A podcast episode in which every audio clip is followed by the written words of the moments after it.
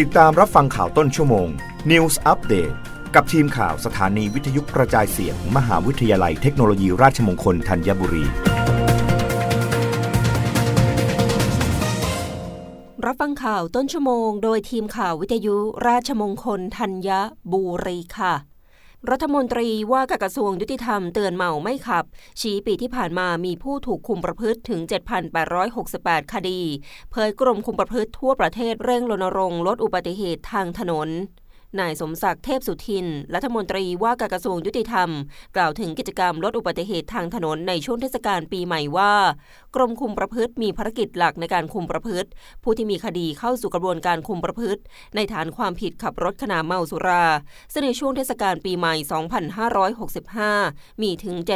7,868 คดี โดยการดื่มแล้วขับยังเป็นสาเหตุหลักในการเกิดอุบัติเหตุ นายวิรกิจหานปริพันธ์ อธิบดีกรมคุมประพฤติจะได้สั่งการให้สำนักงงานคุมประพฤติทั่วประเทศ จัดกิจกรรมป้องกันและลดอุบัติเหตุทางถนนในช่วงเทศกาลปีใหม่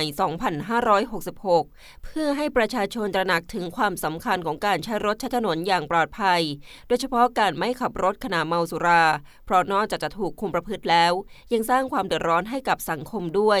ในช่วง 7 วันอันตรายของปีใหม่ 2565 ศูนย์อำนวยการป้องกันและลดอุบัติเหตุทางถนนช่วงเทศกาลปีใหม่ ได้มีการสรุปอุบัติเหตุทางถนนพบว่ามีถึง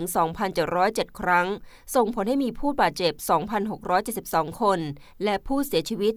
333 ราย ซึ่งสาเหตุส่วนใหญ่มาจากขับรถเร็ว 35.12เปอร์เซนต์ดื่มแล้วขับ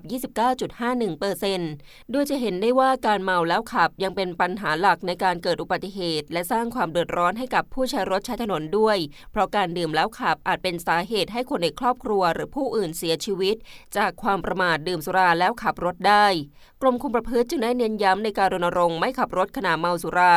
นอกจากจะประชาสัมพันธ์ในชุมชนแล้ว ยังมีการนำประชาชนเข้ารับการอบรมความรู้โทษภัยของแอลกอฮอล์นำผู้ถูกคุมความประพฤติทำงานบริการสังคม ปรับภูมิทัศน์ ตัดแต่งต้นไม้บริเวณทางแยกและจุดเสี่ยงต่อการเกิดอุบัติเหตุ ซึ่งจะช่วยลดความสูญเสียจากอุบัติเหตุ และปรับเปลี่ยนทัศนคติค่านิยม และสร้างจิตสำนึกความรับผิดชอบต่อสังคม รับฟังข่าวครั้งต่อไปได้ในต้นชั่วโมงหน้า กับทีมข่าววิทยุราชมงคลธัญบุรีค่ะ รับฟังข่าวต้นชั่วโมง News อัปเดตครั้งต่อไป กับทีมข่าวสถานีวิทยุกระจายเสียง มหาวิทยาลัยเทคโนโลยีราชมงคลธัญบุรี